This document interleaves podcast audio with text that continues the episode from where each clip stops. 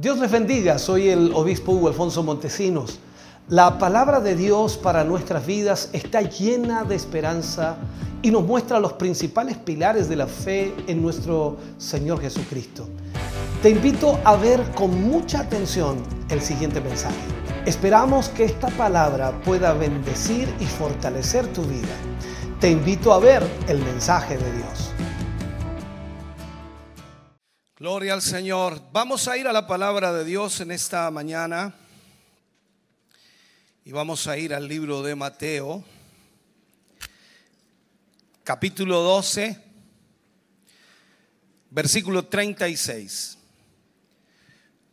Mateo 12, 36, tomaremos este versículo para hablar hoy, por supuesto, de, esta palabra. Creo muy importante. Recuerde que estamos hablando en una serie que se le llama Camino al Poder y esta es la lección número 8. Leemos la palabra del Señor, lo hacemos en el nombre de nuestro Señor Jesucristo.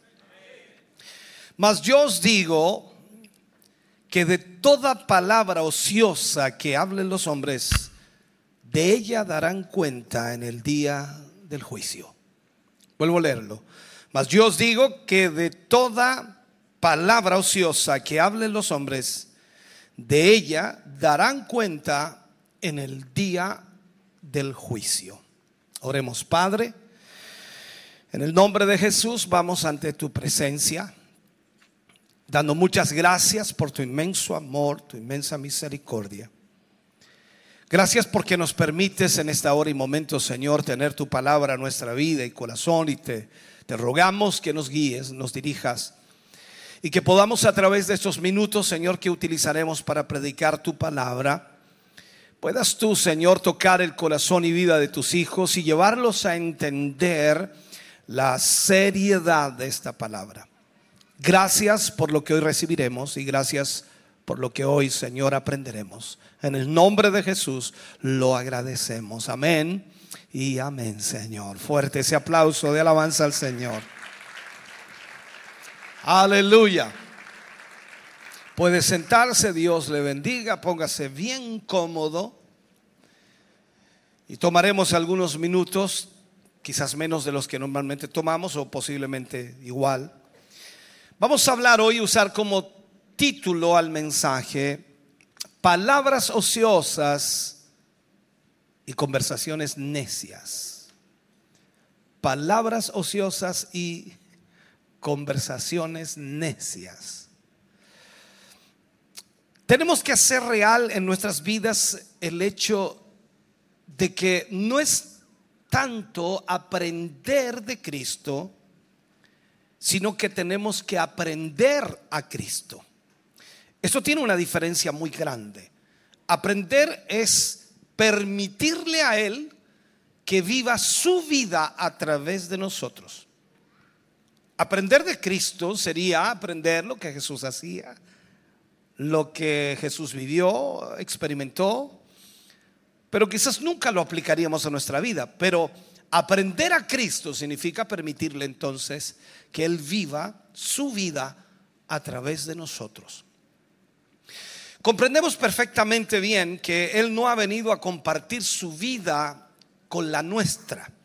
No es que Jesús viene a nosotros y comparte su vida con la nuestra, sino que el Espíritu Santo de Dios ha, ha venido a vivir la vida de Jesús en nosotros.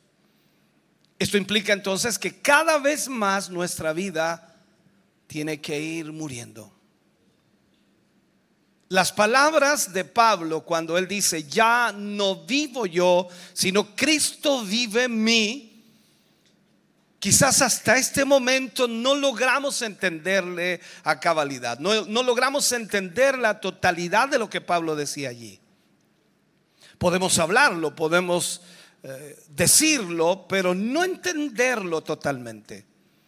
El Espíritu Santo viene, en otras palabras, como dije ya, a vivir la vida de Jesús. Eso sería entonces que si Jesús viviera en este tiempo, si Él estuviera aquí, entonces viviría de tal o cual manera. Y eso significa entonces que usted debería estar viviendo la vida de Cristo como si Él estuviera aquí. ¿Ya los perdí? ¿Los compliqué?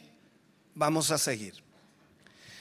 Hemos estado tratando con muchas cosas que impiden su poder en nuestras vidas. Esto es camino al poder. Lo que hoy veremos es algo que también impide el poder de Dios en nuestra vida.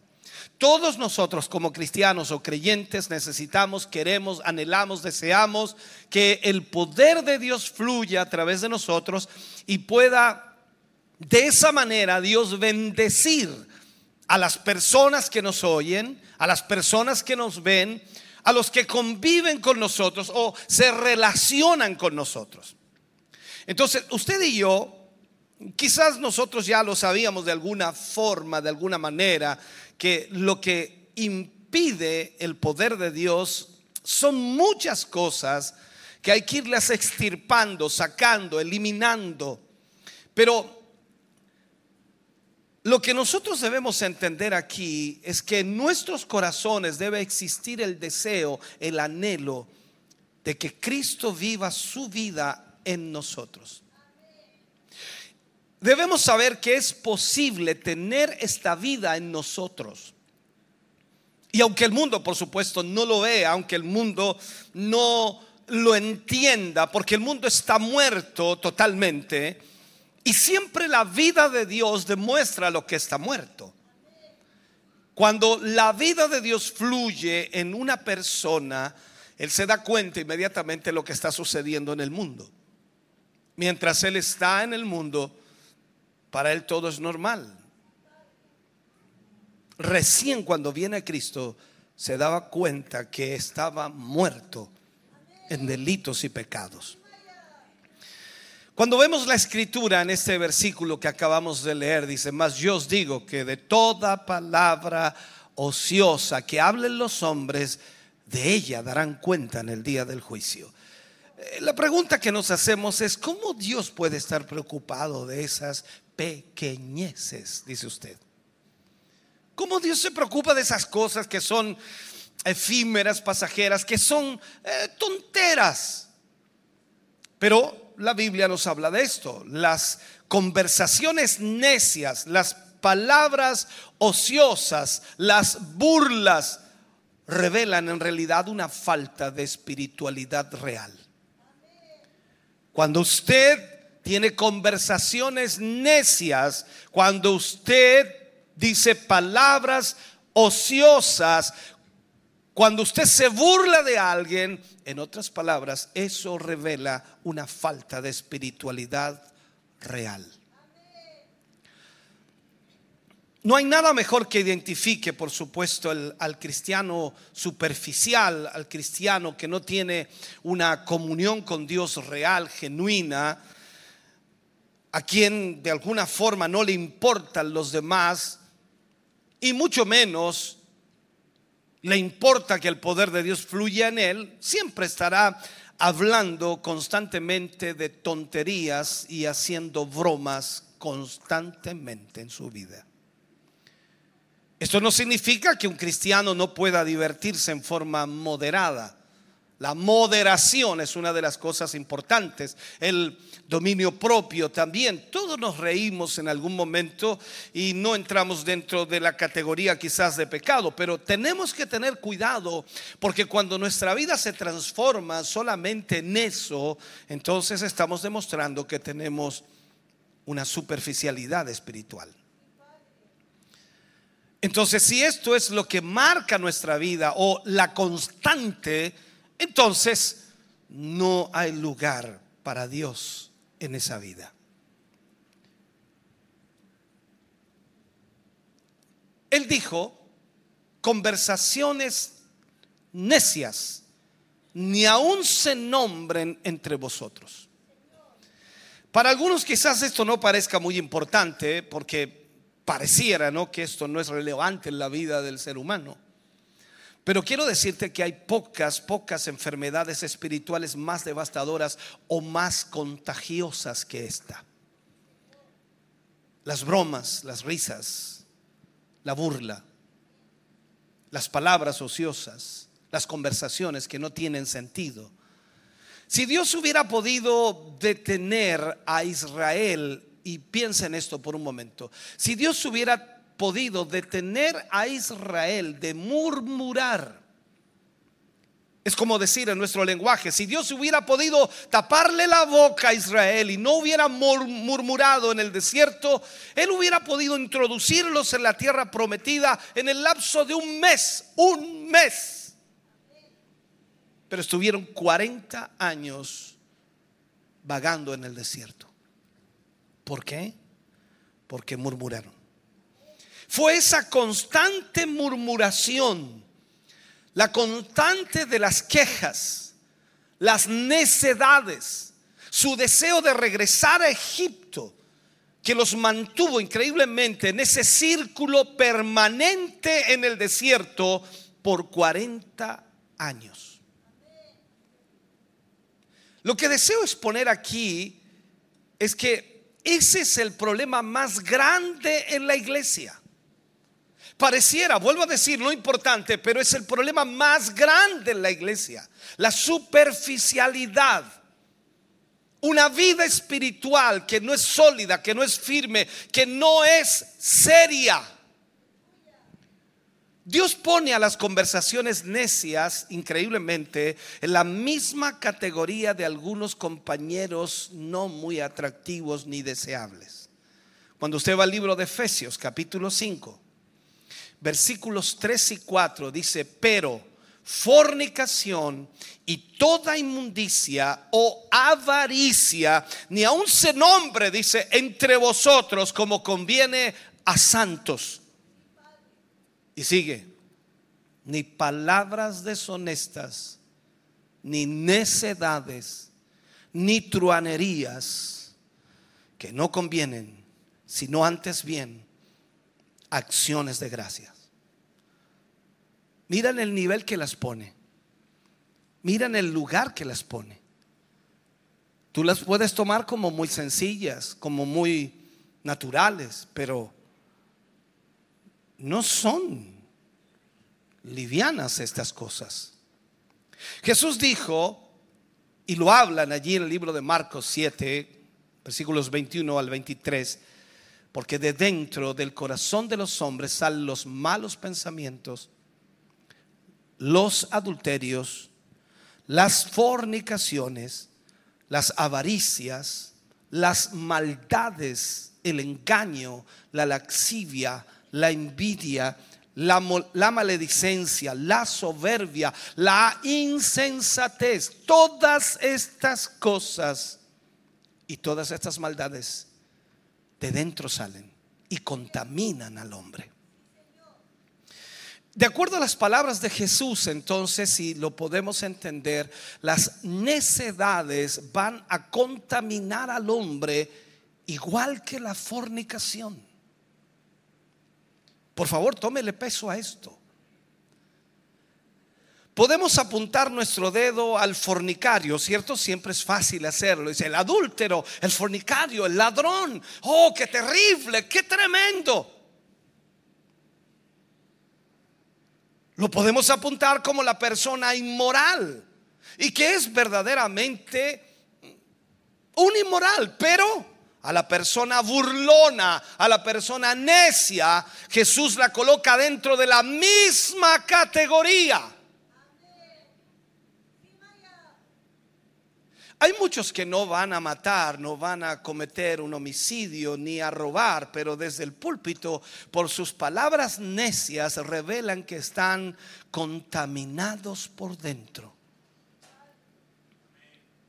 En tus conversaciones, en tus diálogos con los demás, demuestras que estás contaminado por dentro. Todo esto sale de dentro del corazón del hombre. Nuestro corazón a veces está complicado. Muchos que son culpables, por supuesto, del pecado de necedad, de excesivas e infructuosas conversaciones. O sea, no es nada fructífero eso. Y, y claro, van a decir que esta verdad puede ser fanatismo. Ese, ya se puso fanático el pastor, ¿viste? Yo, yo dije, eh, es fanático. ¿Qué importa? Si uno tiene que reírse, tiene que disfrutar la vida, echar su talla. Entonces, muchos podrán pensar que esto es fanatismo y van a defender su pecado favorito, la burla. Ellos te dirán que es un error tomar las cosas tan seriamente. Pero te digo algo, hermano querido, que la salvación de los perdidos y más aún la liberación de los que sufren es un asunto serio. Estamos hablando de eternidad. Estamos hablando de vida eterna. Cuando miramos alrededor y por supuesto reconocemos la condición de la generación en que vivimos, entonces podemos decir que no hay lugar para las risas y las tonterías. ¿En qué sentido? La cosa está mala afuera. Está terrible.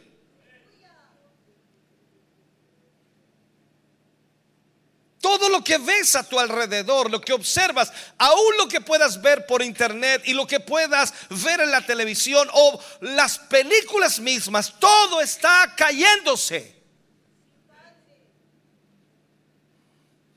Cada película, hasta la más seria que puedas ver, ya te presenta la homosexualidad, lesbianismo abiertamente.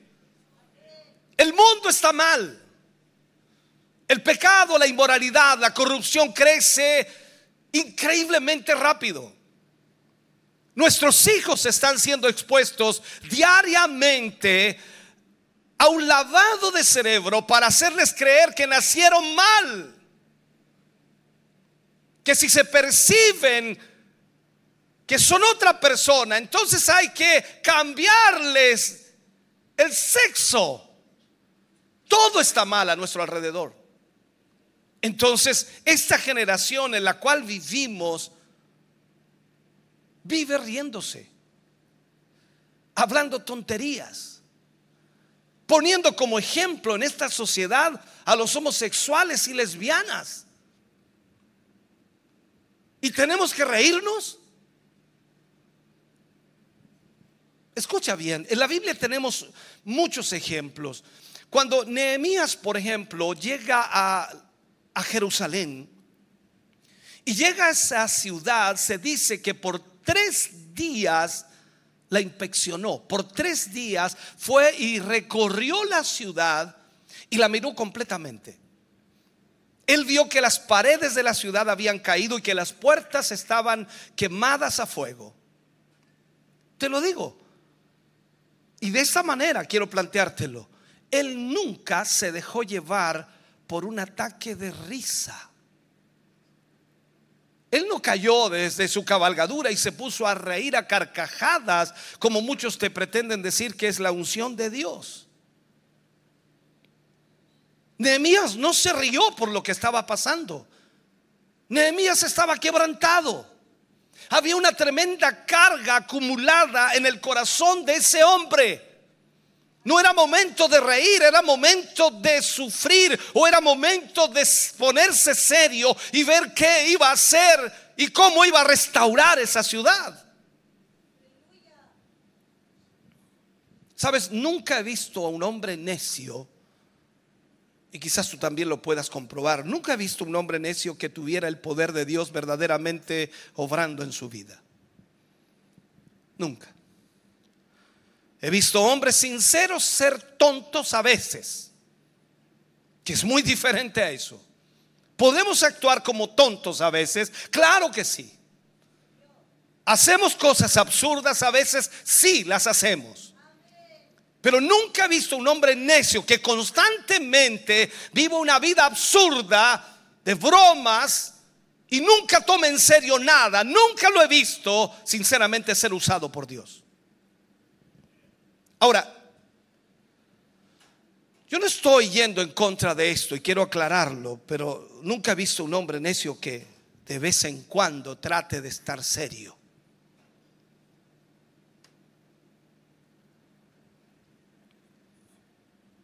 que haya tenido, no sé, jamás el poder de Dios obrando en su vida. No es así. Dios ha escogido obrar a través de la palabra hablada por representantes en este mundo. Hombres que representen a Dios, que representen a Cristo. Y sus representantes somos nosotros. Yo le represento aquí en este tiempo. Nosotros le representamos aquí. Él me representa a mí en la eternidad. Yo le represento a Él aquí, donde Él fue rechazado, y Él me representa a mí allá, donde Él es aceptado. Él está en la presencia de Dios, intercediendo por mí, intercediendo por usted. Jesús dijo, las palabras que yo he hablado son espíritu y son vida. Las palabras que yo he hablado son espíritu y son vida. Entonces piensa por un momento, ¿cuáles son tus palabras? ¿Son espíritu? ¿Son vida? Algunos dicen que las bromas ayudan a olvidarse de los problemas. No sé si usted lo ha hecho eso si bromear le ayuda a olvidarse de los problemas. Jesús olvidó sus problemas, ¿sabes? al mediar o al arreglar o al remediar los problemas de otros. Así el Señor arreglaba sus problemas. La Biblia me dice a mí que aquel cuyo pensamiento en él persevera, Dios lo guardará en perfecta paz. Santiago compara las palabras que salen de nuestra boca al agua que sale de una fuente. Eso es lo que Santiago enfoca. Y, dice allí, en donde se encuentra esta gran verdad, y dice, de una misma boca proceden bendición y maldición. Hermanos míos, dice y aclara, esto no debe ser así. Esto no puede suceder. Y él sigue diciendo, ¿acaso alguna fuente hecha por la misma abertura, agua dulce y amarga? Hermanos míos, ¿no puede acaso, de alguna forma decirlo así, ¿puede acaso la higuera producir aceitunas? No se puede. Santiago insiste entonces en que una fuente debe eh, echar o debe salir la misma clase de agua todo el tiempo. No dulce y amarga. Esto es lo mismo para nosotros. Andar amargos un día y otro día dulce. Ya no me mire así. Esa es la verdad. A veces somos bipolares, depende cómo nos esté yendo y así saludamos, así nos relacionamos. Y a veces eh, tenemos agua dulce y otras veces agua amarga. Cuidado, anda amargo hoy día el hermano. La hermana anda amarga. Cuidado y, y pasa una semana amarga. Esta es una realidad la cual Santiago nos aclara. Dice, no puede ser así. No podemos de la misma llave vertir agua dulce y amarga. Ahora Santiago luego agrega y dice, ¿quién es sabio y entendido entre vosotros? Muestre, dice, por la buena conducta sus obras en sabia mansedumbre.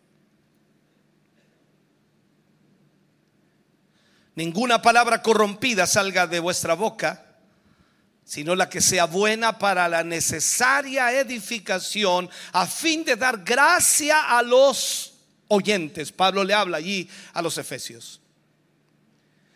Entonces las palabras que no son para la buena edificación son palabras ociosas.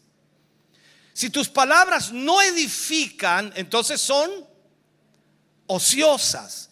Ahora, nos cuesta definir a nosotros las palabras ociosas porque tenemos una costumbre de que lo que nosotros decimos es bueno. Palabras ociosas significan vanas, necias, sin provecho, sin propósito. Son palabras desperdiciadas. Dios ha dado a las palabras de los creyentes autoridad y poder.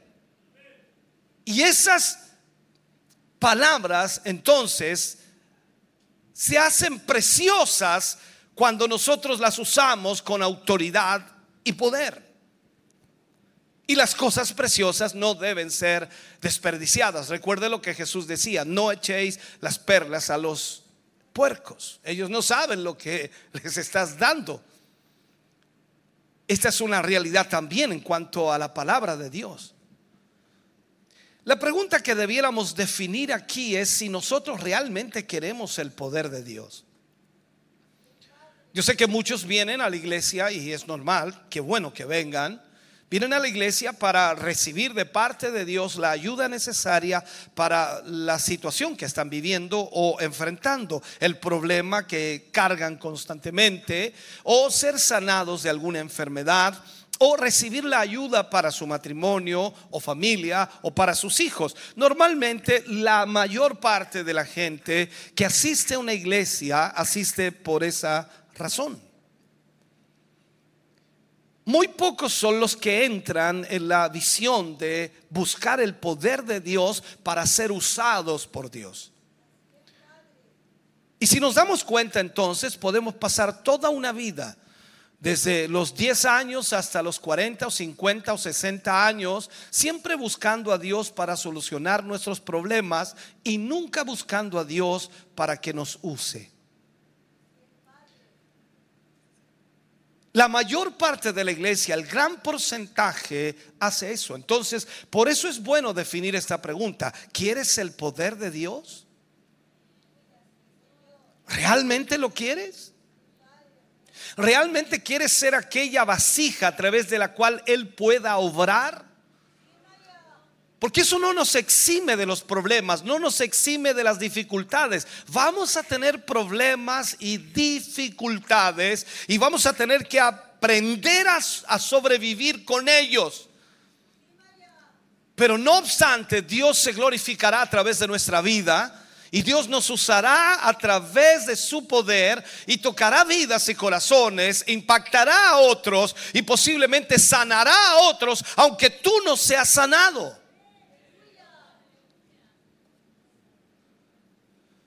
Entonces, si tú quieres ser usado por Dios, no dejes que esas tonterías salgan de tu boca. No dejes que esas cosas que impiden ese poder de Dios salgan de tu boca. Las palabras de los creyentes, de acuerdo a la escritura, de acuerdo a la palabra, deben ser de autoridad. Jesús le habla a sus discípulos en un momento y les enseña esto. Lo dice allí en Marcos 11:23. Porque de cierto os digo que cualquiera que dijere a este monte, quítate y échate en el mar, y que no dudara en su corazón, sino creyere que será hecho. Mira lo que dice. Lo que dice, lo que diga, le será hecho. En términos no inciertos, Jesús dice que el creyente tiene poder para hablar con autoridad. Usted tiene el poder para hablar con autoridad. Cuando usted está en casa con su familia y hay algún problema, usted tiene el poder para hablar con autoridad. Y usted dice, familia, Dios nos sacará de esta situación. Usted está hablando con autoridad, pero si usted está acostumbrado a tirar tallas y reírse, decir, cada día peor, la cosa se está poniendo mala, está haciendo agua al bote.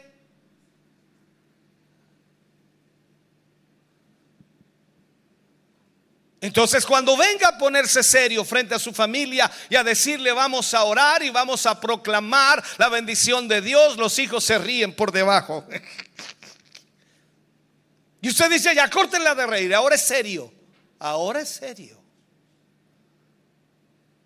Me sigue lo que le estoy tratando de enseñar, ¿no? En términos entonces no inciertos, Jesús le dice al creyente, todo poder o toda palabra tiene autoridad. Él nos está hablando a ti y a mí. Y nos está diciendo, ustedes tienen autoridad. Tienen autoridad. Este es el mismo poder que él usó cuando habló al viento y al mar en el libro de Marcos 4:39. Es el mismo poder, la misma autoridad, las mismas palabras que él usó, podemos usarlas nosotros. Jesús usó el mismo poder para detener el sol cuando Josué habló allí en el capítulo 10, versículos 12 y 13. Jesús demostró el uso de este poder cuando le habló a la higuera en Marcos 11 y, y le dice que no dará más fruto y se secó. Fue a esta gente cuyas palabras podían traer liberación para libertar al cautivo, que Jesús entonces advierte que las palabras ociosas serán llevadas a juicio. No podemos estar desperdiciando palabras cuando nuestras palabras son de autoridad. Si realmente queremos el poder de Dios, entonces tenemos que tomar muy seriamente el Evangelio. Si queremos ser como Jesús, si queremos andar como Jesús, si queremos obrar como Jesús, entonces vamos a tener que oírlo en este mensaje sobre palabras ociosas y conversaciones necias. O sea, tenemos que aprender esta lección para que podamos entender que muchas veces eso está impidiendo el poder de Dios en nuestra vida. Jesús es nuestro ejemplo. Caminemos como Él. Si miramos en los evangelios, vemos a Jesús como cómo se condujo, cómo actuó, cómo vivió, cómo demostró su dependencia del Padre.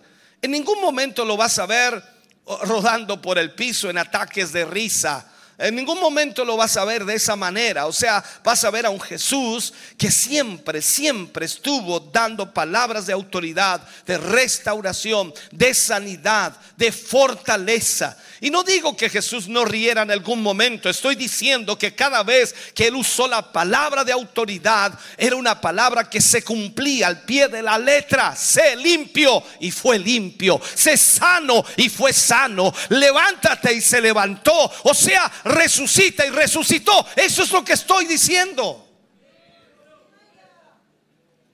Tú no lo vas a ver riendo. Tú lo vas a ver llorando cuando miró a Jerusalén. Quebrantado por lo que estaba sucediendo. Lo vas a encontrar hablando de la condición de su tiempo a los corazones de los hombres. Y nosotros debemos ser de la misma manera. No podemos, hermano querido, dejar de ver lo que está pasando a nuestro alrededor y cómo el mundo cada día se denigra más y cómo el mundo cada día se hunde más en el pecado y la maldad. Las palabras que deberían traer vida muchas veces se convierten en palabras necias. Y, Dios no, no va a permitir eso. Dios no lo va a permitir. Pedro habla y dice, si alguno habla, hable conforme a las palabras de Dios. Si usted va a hablar alguna vez, hable conforme a las palabras de Dios. Pero, eh, eh, pastores, que yo, en mi familia no es cristiana, no importa. Si alguno habla, hable conforme a las palabras de Dios. Eh, es que mi trabajo no son todos. Si alguno habla, hable conforme a las palabras de Dios. ¿Por qué? Porque esa es su vida, esa es la realidad. Eso es usted. Es un hijo de Dios. No es un primo, no es un pariente lejano. Es un hijo de Dios.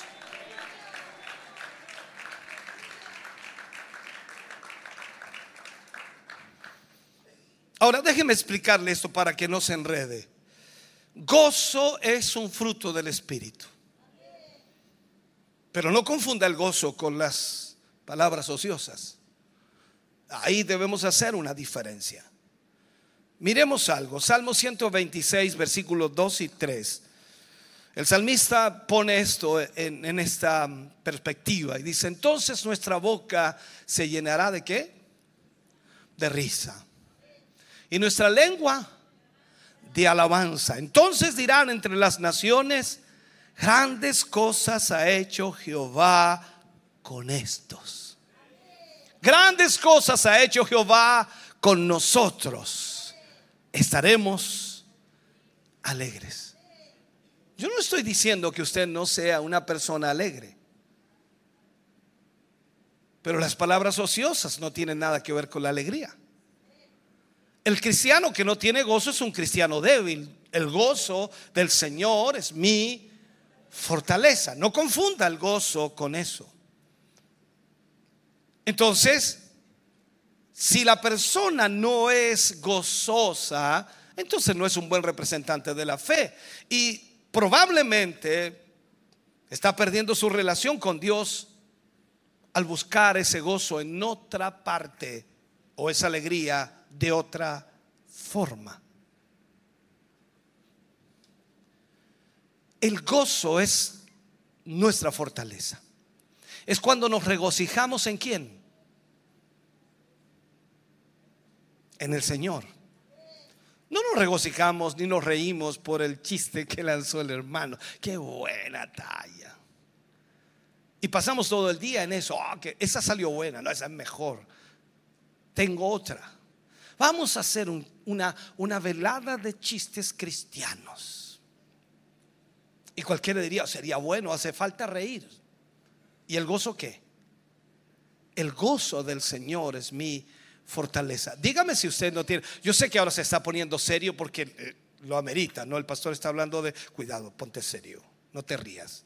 El pastor te va a ver, te va a decir algo de arriba si te ríes. No sonrías, serio, serio. No, no, no estoy diciendo eso.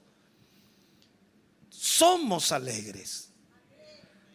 Pero la diferencia es que cuando nosotros buscamos la alegría de otra manera, entonces, mire esto. Nosotros debiéramos regocijarnos en el poder de Dios y no en el poder de la carne. No en nuestra propia, razón o por un ritmo especial de la música que se toca. No, no es por eso. Nosotros nos gozamos en el Señor. Y a veces nos cuesta entender aquello. Nuestro gozo no es porque la música está linda, no es porque eh, eh, tenemos un, un culto especial. Nuestro gozo es porque Cristo está en nosotros. Y a pesar de lo que puede estar pasando a nuestro alrededor o en nuestra propia vida, el gozo del Señor es mi fortaleza.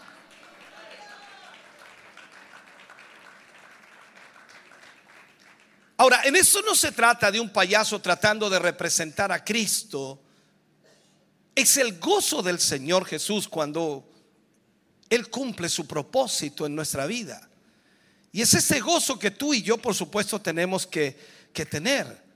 Este gozo que recibimos porque le hemos, le hemos dado gozo a Dios y que nos da la fortaleza para perseverar, para seguir, para avanzar, para caminar. O sea, cuando usted alaba a Dios, cuando usted glorifica al Señor, cuando usted viene a la iglesia y exalta su nombre, Dios se goza en el cielo porque recibe esa alabanza de un corazón agradecido y ese gozo de Dios se devuelve con fortaleza para mi vida, con fuerza, con energía para que yo pueda seguir avanzando en la obra de Dios y tú sales de aquí restaurado, animado, fortalecido por el Señor. Y aclaro más aún. No quiero decir con esto que no hay humor en nuestras conversaciones como cristianos, ni en la predicación de la palabra. Muchas veces hay algunos atisbos de eso. Muchas veces nuestra prédica puede tener humor, pero aún así es un humor el cual permite que nosotros podamos entender algo de la palabra de Dios. En el libro de Isaías, y cuando usted lee esto, claro, usted no, no, lo logra entender. En el libro de Isaías, él dijo que la cama será corta para poder estirarse. Imagínate una cama corta y tú te estiras. Tus pies quedan fuera. Es una cama corta, pero ahí lo dice. Y la, y la manta será estrecha para poder envolverse. O sea, imagínate con una manta estrecha tratando de cubrirte enteramente. Ya inmediatamente tú dices, es medio, medio jocoso esto, es medio complicado. Entonces, el calor de la frazada está en sobreponérsela, en la habilidad de acomodarla. Y creo que Dios está diciendo que el caminar del cristiano en realidad no es tan angosto que no pueda haber lugar para un poco de risa, ni tan corto para un hombre que no pueda estar molesto sin pecar. Están las dos realidades. O sea, cuando usted duerme en una cama corta y trata de estirarse, sale los pies y usted se enoja, dice, ay, y tiene que encogerse. ¿Por qué? Porque más encima la frazada es pequeña, es angosta, así que tiene que acurrucarse para poder taparse entero. Entonces todo eso tiene una simplicidad en la escritura para poder entenderlo. Vamos a tener momentos en los cuales vamos a reír, pero también vamos a tener momentos en los cuales nos vamos a enojar sin pecar en ninguno de los dos momentos. Frecuentemente un poco de humor usado para ilustrar algún punto puede ser beneficioso, pero no podemos caer en subir al altar y hacer bromas y bromas y bromas y bromas y bromas, porque pasarían, pasarían a ser palabras ociosas. Eso se entiende, ¿no? Bien, la razón por la que hablamos tantas palabras ociosas es porque hablamos demasiado. Usted se ha mirado en el espejo, ¿no? Claro que sí, todos nos miramos en el espejo una y otra vez, en la mañana, eh, antes de salir, en fin. Nos miramos en el espejo. Sobre todo los que tienen más cabello que yo, tienen que mirarse varias veces a ver si están bien peinados. Y lo digo seriamente. Eh, sé que causa risa, pero es la verdad. Yo poco debo mirarme porque ya no tengo mucho cabello así que no tengo que peinarme mucho. Pero cuando tenía mucho cabello, tenía que peinarme demasiado. Entonces ahí ya tenía que entrar a la gomina o, el limón. Es muy antiguo eso, ¿cierto? Pero ya, bueno, así era. El punto es entonces que nos miramos. Y cuando usted se mira, increíblemente puede ver su rostro, puede ver sus ojos, puede ver su nariz, su boca, sus pómulos acá, ¿no? Eh, puede ver también sus orejas. Y usted se da cuenta increíblemente que tiene dos orejas y una boca. Dios es sabio. ¿Te imaginas te hubiera dado dos bocas? Dios. Ahí está el punto. Dios nos dio una boca para que hablemos menos y escuchemos más. Cuando fueres a la casa de Jehová, acércate más para oír. Esto es lo que necesitamos entender. Por allí, por el libro de Santiago 1.19 nos dice, tardo para hablar. O sea, nosotros tenemos que hablar menos. ¿Sabías que necesitamos el mismo poder para mantenernos quietos que para hablar? ¿Le cuesta mantenerse quieto? Sobre todo si es hiperkinético o es eh, muy acelerado. Eh, ¿Le cuesta mantenerse quieto? Eh, claro, me imagino escuchándome a mí una hora, hora, un cuarto, hora y media, a veces predicar. Algunos dicen, Dios mío, la silla se me volvió eterna. Pero necesitamos el mismo poder para estar quietos que para hablar. Por lo tanto, ahí tenemos que tener el dominio propio. El espíritu en este siglo es un espíritu de ligereza. Hablo del espíritu que se mueve en el mundo, un espíritu de ligereza. Y siempre está eso en aumento, que hace que el pensamiento serio sea difícil de practicar, tanto para los santos como para los pecadores.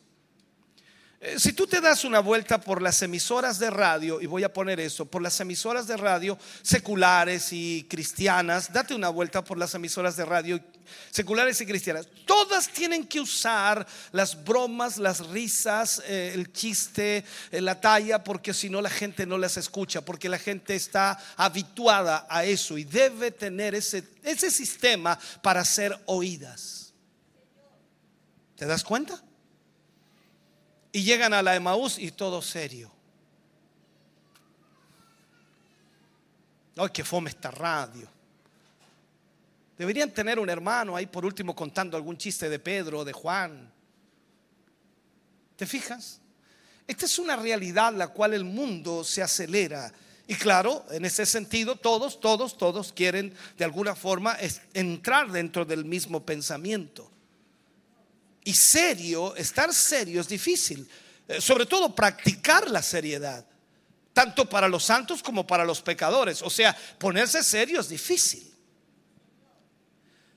Cuando miramos nosotros en los países en el mundo, sobre todo Estados Unidos, que eh, hace muchos años ya en realidad esto está pasando, y también en nuestro país lo tenemos eh, la televisión como ejemplo, se ha llenado de espectáculos, de debates vanos y más aún las cosas que se dicen no tienen ninguna validez en realidad.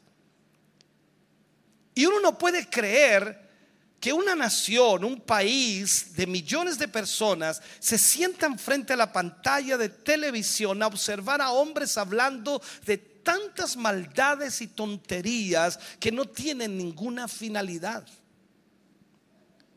Es que la gente habla demasiado, habla mucho. Y esto caracteriza, por supuesto, a muchos en la iglesia en nuestro tiempo. Y la razón es por la que hay necedades. Necedades. Cosas que no son importantes. Cosas que no son relevantes. Cosas que no tienen ningún peso de gloria. No tienen ningún peso en la salvación. Que no tienen ninguna importancia o relevancia. Y nosotros hablamos demasiado. En estos tiempos se necesita de un esfuerzo real, de una consagración. ¿Para qué? Para estudiar, para estar quieto, esperar delante de Dios y esperar lo suficiente como para conocer primero los pensamientos y para hablar sus palabras. ¿Sabes tú que una persona seria es vista como una persona rara en nuestro tiempo? Es raro. Ahora todos están serios. Pero encontrar una persona seria es raro. Y no tan solo ponerse serio un rato, sino ser serio. No, no digo amargado, ser serio. Usted le pregunta algo y la persona habla, como dice el término, habla en serio. Usted habla con alguien y esa persona habla en serio. No es como los padres de hoy, te voy a pegar, te voy a castigar, a la próxima, a la... No hablan en serio, nunca han hablado en serio, aunque muestren que están enojados. Nunca castigaron al muchachito y por eso hoy día hacen lo que quiere. ¿Me, me está siguiendo en esto, no? Vivimos en un mundo tan necio, hablo del mundo, tan ocioso, que estamos creyendo que si podemos lograr que los cristianos exploten en un ataque de carcajadas, todo estará muy bien. Es como dice, no es que si te ríes entonces todo va a estar bien. Ahora, en Estados Unidos hace algunos años atrás apareció esta unción de la risa. Y los cultos terminaban en toda la gente riendo, algunos en el piso dándose vuelta, esa unción de la risa. Y cualquiera diría, todos los problemas se acabaron porque se están riendo. Los problemas no se acaban por reír. Tú y yo sabemos que no es así. Nos hemos reído muchas veces en el día. Incluso algunos salen de su casa para reír un rato y luego vuelven a amargarse.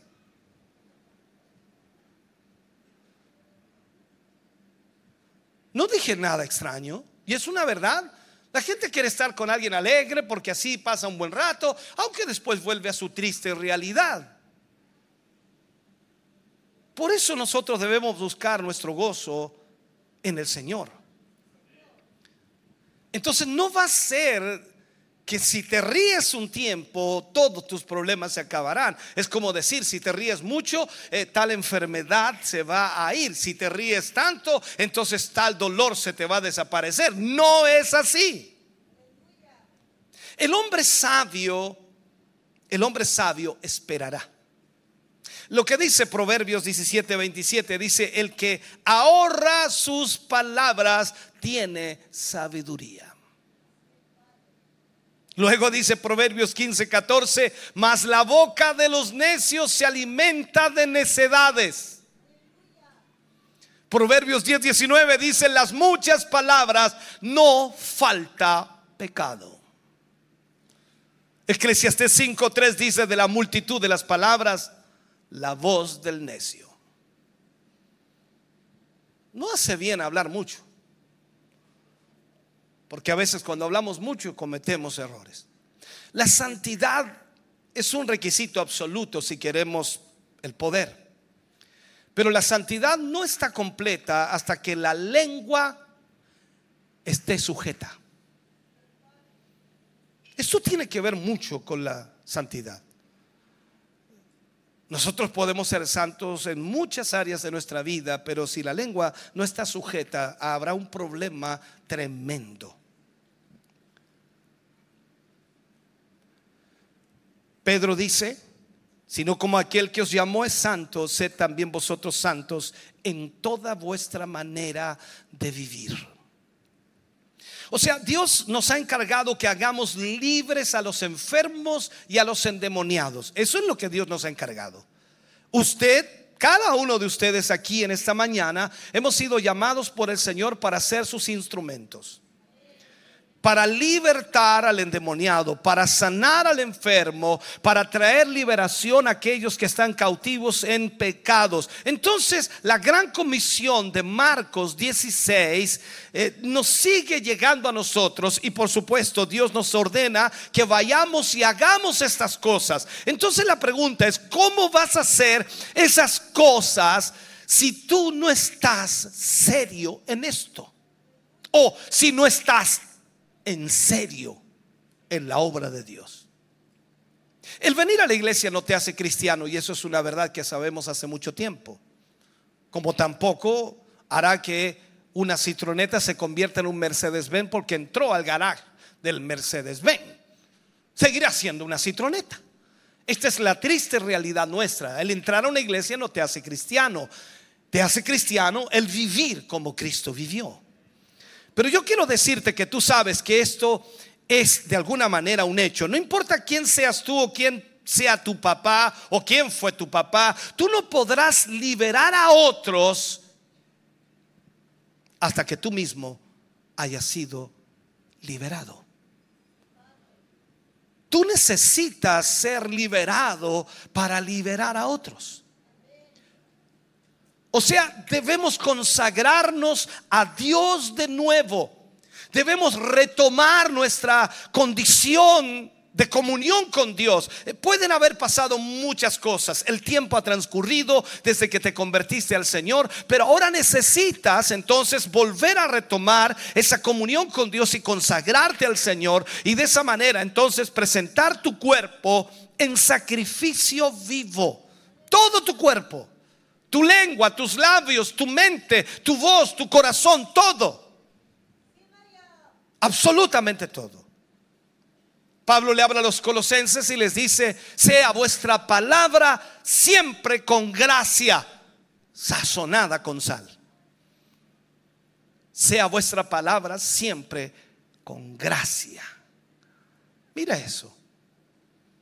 Pablo le escribe a Timoteo y le dice, Oh Timoteo, guarda lo que se te ha encomendado, evitando las profanas pláticas sobre cosas vanas y los argumentos de la falsamente llamada ciencia. Miremos eso por un momento. Sabes, el libro de Apocalipsis, en el capítulo 11, está Juan y aparece allí Juan con las visiones de Dios y de alguna manera nos está hablando de esa revelación, la que él recibe. Y de acuerdo a eso viene un hombre en medio del templo a medir a los que adoran en él. Imagínate. Eso es lo que nos muestra Juan en el capítulo 11. ¿Por qué medir al adorador? Sencillamente para asegurarse de que cabe en, el altar. ¿Qué significa esto? Significa que todo lo de nosotros está comprometido. Toda nuestra vida está comprometida con Dios. Debe estarlo. Entonces, tenemos que dejar de lado todas esas cosas que van a impedir que el poder de Dios fluya a través de nuestras vidas. Tenemos que dejarlo de lado. Dios puede avanzar sin ti y sin mí. Dios puede hacer lo que quiera. Pero si tú quieres avanzar con Dios, entonces tendrás que ir de la manera que Dios decidió que tenía que ser. Ahora, escúchame bien. Somos llamados a predicar el Evangelio en el poder y la demostración del Espíritu Santo. ¿Me sigues? Somos llamados a predicar el Evangelio en el poder y la demostración del Espíritu Santo. O sea, tú no puedes desviar esto. Tú tienes que predicar en el poder y la demostración del Espíritu Santo, porque esto es lo que ha sido llamado a hacer. Así como Él fue en el mundo, entonces nosotros también debemos serlo. Tenemos el mismo poder que tenía Jesús en su vida, el Espíritu Santo de Dios. Tú no tienes menos ni tienes más, tienes el mismo poder que obró en Cristo Jesús cuando Él estuvo sobre esta tierra. Por lo tanto, tú puedes hacer las obras que Él hizo. Aquí se pone complicado eso, ¿no? Te lo he enseñado anteriormente. Tú puedes hacer las obras que Él hizo. Aquí no hay forma de hacer tratos con Dios y decir que estoy dispuesto a ir a predicar las palabras, pero no deseo pagar el precio para demostrarlo. Esto no se trata de predicar solamente palabras, de hablar solamente, se trata de vivir, de experimentar, de pagar el precio. El llamado de Dios es irrevocable. Tú has sido llamado por Dios para predicar este evangelio en el poder y la demostración del Espíritu Santo.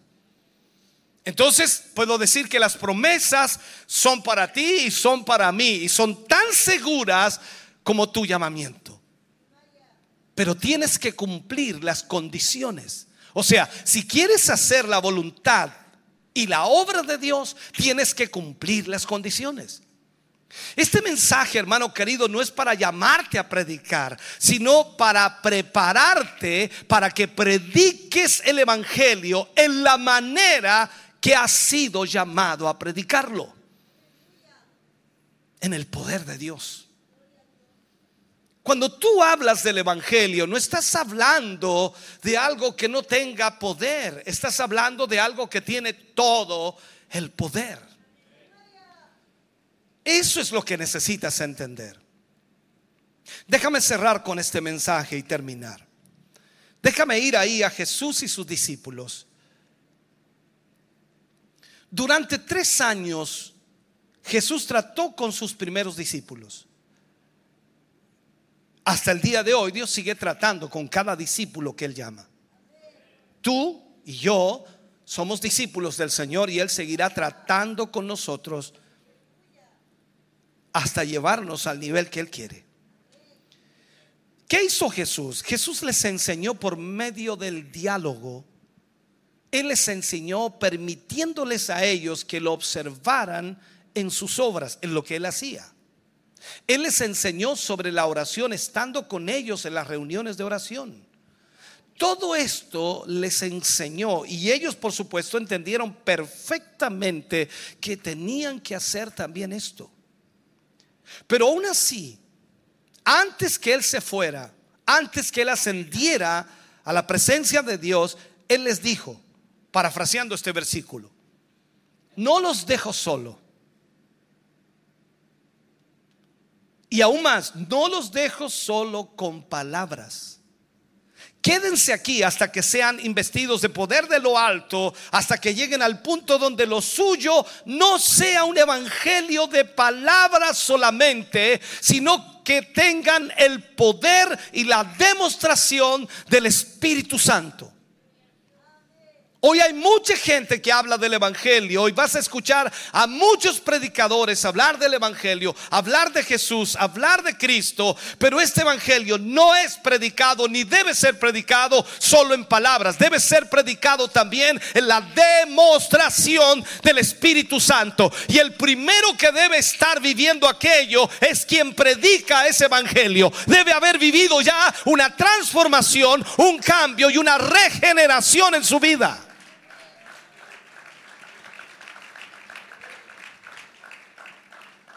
Esa frase absurda que utilizan algunos predicadores, no me mire a mí, mire al Señor. Eso es absurdo. Es inevitable mirarte a ti. ¿Por qué? Porque tú eres su representante. Si tú estás hablando de Cristo, tú representas a Cristo allí. La Biblia dice que cuando esos discípulos obedecieron el mandato de Cristo, se quedaron 10 días en el aposento alto esperando lo que Jesús había prometido. La palabra esperar, como ya lo hemos enseñado en otros temas, significa esperar para encontrar tu lugar en ese cuerpo. Y por supuesto, comprometerte totalmente a Él. Cuando tú vienes a la iglesia y cuando tú te sientas allí a escuchar la palabra de Dios, la palabra comienza a provocar en tu vida ese ajuste, encontrar el lugar en este cuerpo que es la iglesia. Y cuando tú encuentras tu lugar en la iglesia del Señor, entonces te comprometes totalmente con Dios.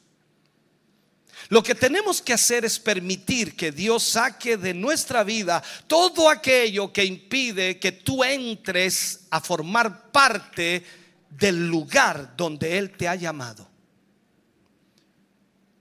Dios se quiere derramar constantemente a través de ti. Dios quiere obrar a través de ti. Tal como lo dijo Pablo.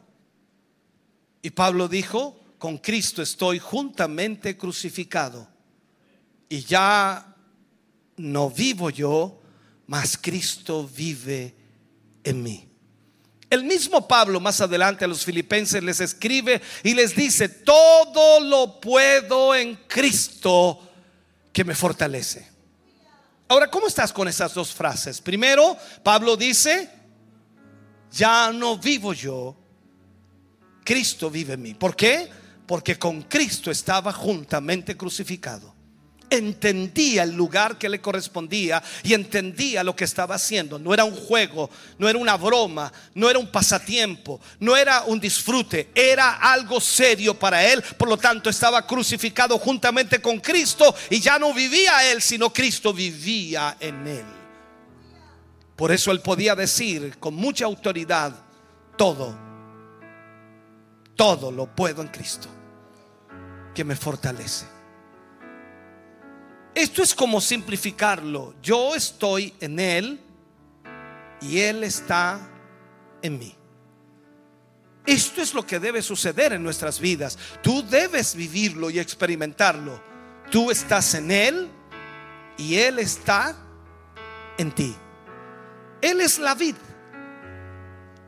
Nosotros somos los pámpanos. Y mientras que nosotros, los pámpanos, permanezcamos en la vid, quien es la vida, entonces la misma vida de esa vid, el mismo poder, el mismo gozo, la misma victoria estará en mí como el pámpano, así como está en la vid. Todo esto es exactamente lo mismo. O sea, las promesas son para ti, las promesas son para mí, pero tú debes llenar las condiciones para que esas promesas fluyan en tu vida. ¿Tú quieres el poder de Dios? está a tu disposición, pero tienes que llenar las condiciones. Muchas veces la gente piensa que el venir a la iglesia y sentir algo de Dios es suficiente. Dios no quiere que sientas algo de Él. Él quiere vivir en ti que es diferente. Te vas de este lugar con un gozo que nadie ni nada en este mundo puede dártelo. Vives cada día con ese gozo en tu corazón y a pesar de lo que experimentas o vives o enfrentas, ese gozo te lleva más adelante, te da fuerza, te anima, te fortalece, te guía, te dirige, te levanta, te unge. ¿Por qué? Porque Cristo está fluyendo a través de ti. Hermano querido, necesitamos de ese gozo en nuestra vida. Por eso debemos aprender esta lección. Palabras ociosas y conversaciones necias son el obstáculo más grande a veces para que el poder de Dios fluya en nuestra vida. Ponte serio. Habrá momento para todo, como dice la Biblia. Momento para reír, llorar. Claro que sí. No digo que seas un amargado, no. Tienes el gozo del Señor. Pero debes saber que tu palabra es autoridad. Y cuando tú oras y cuando tú clamas y cuando tú proclamas en el nombre del Señor lo que su palabra dice, entonces eso se cumplirá. Si Jesús le dice a sus discípulos, lo que pidieres y no dudares en tu corazón, lo que pidieres te será hecho. Le dirás a ese monte, desarraigate, quítate. Y ese monte saldrá. Ponte de pie, por favor, en esta hora. Ponte de pie. Hace muchos años atrás encontré, o mejor dicho, escuché la historia de un joven que creyó a pie junto ese versículo que Dios podía sacar el monte, quitarlo. Cuenta la historia que una iglesia compró un terreno para construir su templo. Y lastimosamente el terreno estaba encumbrado. Prácticamente tenían que excavar y sacar toneladas de tierra para poder entonces ubicar el templo. No se podía construir, estaba en bajada, pero era un terreno. Y el pastor de la iglesia le dice a toda la congregación, hermanos queridos, el día tanto vamos a ir a trabajar en el terreno y vamos a sacar ese monte. Mencionó esa palabra. Y el joven allá, el monte. Y trajo Dios esa palabra a su corazón. Dile este monte, desarraigate y échate en el mar y será hecho. Entonces él dijo, no tenemos que hacer nada, pedirle a Dios que saque el monte y Dios lo sacará. Eso pensó. Tú dirías, pero ¿cómo? Si es absurdo, es tonto. No puede ser. Él lo creyó. Y fue con los hermanos. Y mientras los hermanos trabajaban, decía, hermanos, hay que orar para que, para que Dios saque el monte. No, hermano, agarre la pala, agarre la picota, eh, escabe para que saquemos el... No, hermano, Dios va a sacar el monte si oramos. Y los hermanos no lo inflaban. Le dijo al pastor, pastor, oremos para que Dios saque el monte. El pastor le dijo, ah, amén, mi hermanito, amén, amén, gloria a Dios, gloria a Dios, mi hermanito. Ah, hay que seguir trabajando y seguía con la pala. Entonces él se fue enojado a un árbol, se, se puso arriba de un árbol y ahí se quedó a orar él solo porque nadie quiso orar con él para que Dios sacara el monte. Pasaron algunas horas cuando de repente empezó a gritar desde arriba del árbol, ahí viene, ahí viene. Y todos, ya, ¿qué le pasó a este loco otra vez, fanático? ¿Qué le pasó? Ahí viene. Y seguía gritando. Cuando de repente los hermanos empezaron a escuchar el ruido de una gran máquina. Ahí viene y se baja corriendo el muchacho de arriba del árbol y le va a hablar al maquinista. Y el maquinista se mete con la máquina allí y comienza a sacar el monte, a derrumbarlo enteramente y a correrlo. Y cuando el hermanito vio que todo estaba pasando, le hacía así a los otros. ¿Ah? ¿Ah? ¿Ah? que Dios no lo iba a sacar. Dios está sacando. No he movido ni una pala, no he tocado ni una piedra. Dios está haciéndolo todo.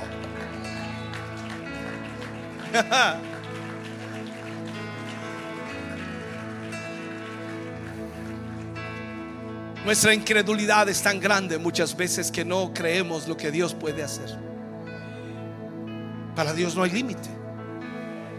Dios usará a quien quiera, como quiera, cuando quiera, donde quiera, a la hora que quiera, y, y Dios lo hará. Pero nosotros debemos creerlo primero. Por eso dice que si tú le pidieres algo al Señor y no dudares en tu corazón lo que pides, te será hecho. Hay una palabra de autoridad en tu vida. Eres hijo de Dios. No eres el primo, eres el hijo de Dios.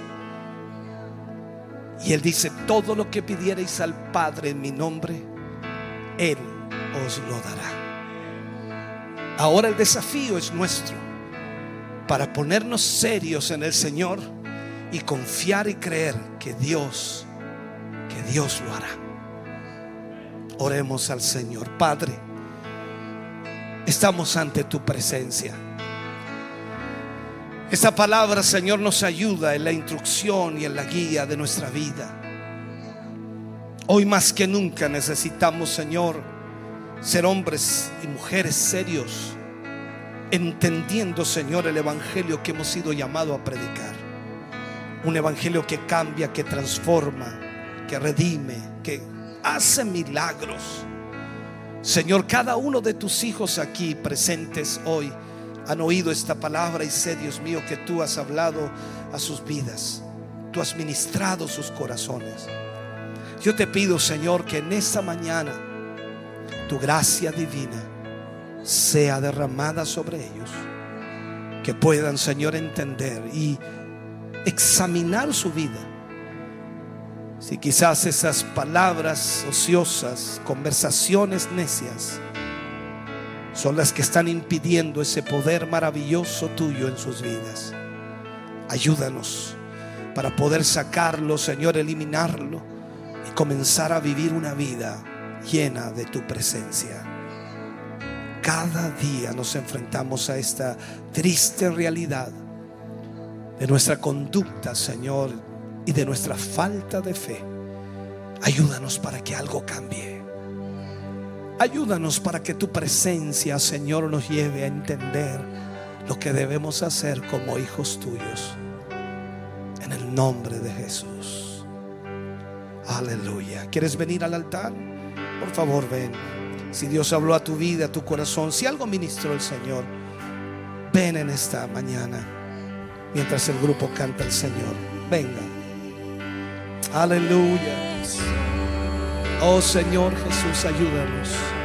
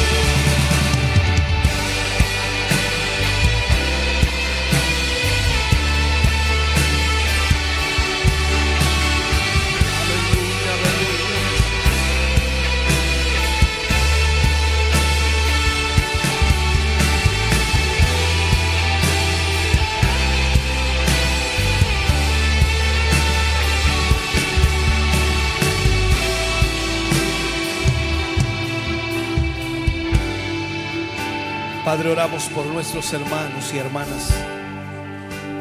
Tú conoces, Señor, sus luchas y las presiones que viven diariamente. Tú sabes, Señor, lo que en este momento precisan y necesitan urgentemente que tú puedas obrar. Dios, te pido, te ruego que puedas guiarles, ayudarles y más aún, Señor, que tu poder pueda fluir en sus vidas de tal manera, Señor, que puedan ver cómo tú obras en ellos y en sus familias. Padre, bendíceles, ayúdales, fortaléceles. Que su fe sea aumentada, Señor, que su fe sea solidificada, que su fe, Señor, crezca. Y a través de cada lucha, prueba y dificultad que han vivido, Señor, ellos puedan ver tu mano, puedan ver, Señor, tu gran misericordia. Sé y sabemos que vendrán problemas más adelante, dificultades, conflictos, pero tú estás con nosotros. Tu gracia, tu misericordia y bondad nos ayudará para continuar. Padre, en el nombre de Jesús, que ellos puedan saber que hay poder de Dios en ellos y que hay una palabra de autoridad puesta, Señor, allí para que ellos puedan proclamarla y para que puedan, Señor, usar ese poder que tú has puesto en ellos. Pues tu palabra dice que este poder ha sido puesto en vasos de barro para que la excelencia del poder sea de Dios y no de nosotros. Padre, glorifícate en sus vidas y ayúdales en cada circunstancia, en cada momento. Extiende tu mano, Señor, y obra maravillosamente. Lo pedimos en el nombre de Jesús, para tu gloria, Señor. Amén. Y amén, Señor. Aleluya. Oh sí, Señor Jesús. Estamos contentos de que hayas visto y escuchado este mensaje. Creo con todo mi corazón que Dios le ha bendecido. Quiero invitarles a suscribirse a mis redes sociales, donde tenemos contenido que le ayudará a alimentar su vida espiritual.